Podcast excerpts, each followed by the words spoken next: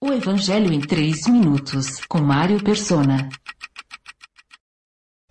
Jesus revela aos discípulos que ainda tem muito para dizer a eles, mas eles não podem suportar. A verdade é absoluta, mas sua transmissão é progressiva e sua recepção depende da condição do homem.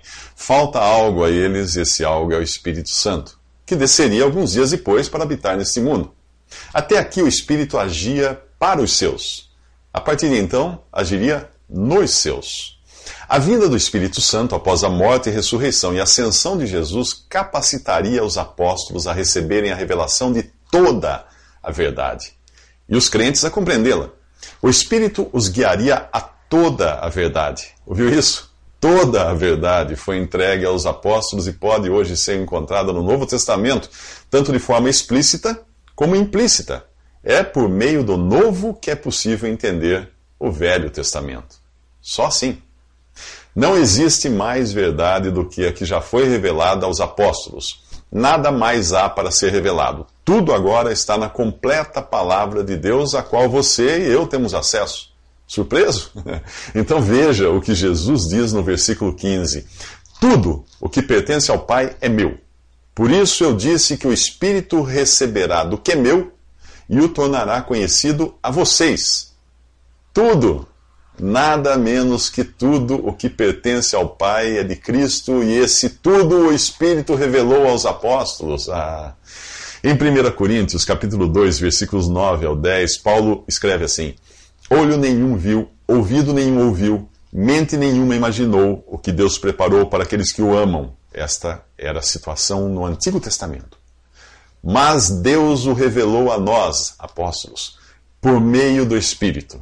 Essa é a situação do Novo Testamento, a completa revelação de Deus. Em Hebreus capítulo 1 diz que há muito tempo Deus falou por muitas vezes, de várias maneiras, aos nossos antepassados por meio dos profetas, mas nesses últimos dias falou-nos por meio do Filho, a quem constituiu herdeiro de todas as coisas e por meio de quem fez o universo. No original grego, a expressão falou-nos por meio do Filho está assim: falou-nos no Filho.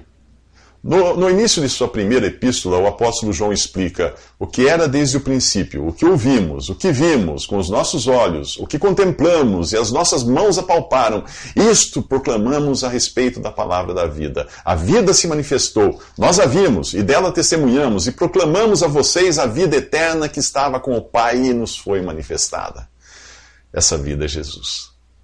Mas nesse evangelho, os apóstolos ainda não podem conter tamanha revelação. Apenas após terem recebido o Espírito Santo é que este os inspiraria, ou ditaria tudo, palavra por palavra a eles.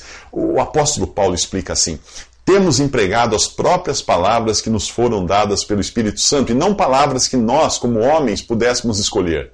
Assim usamos as palavras do Espírito Santo para explicar as realidades do Espírito Santo. Nos próximos três minutos, Jesus fala de tristeza, mas também fala de alegria. Visite 3minutos.net. Dúvidas? Visite respondi.com.br.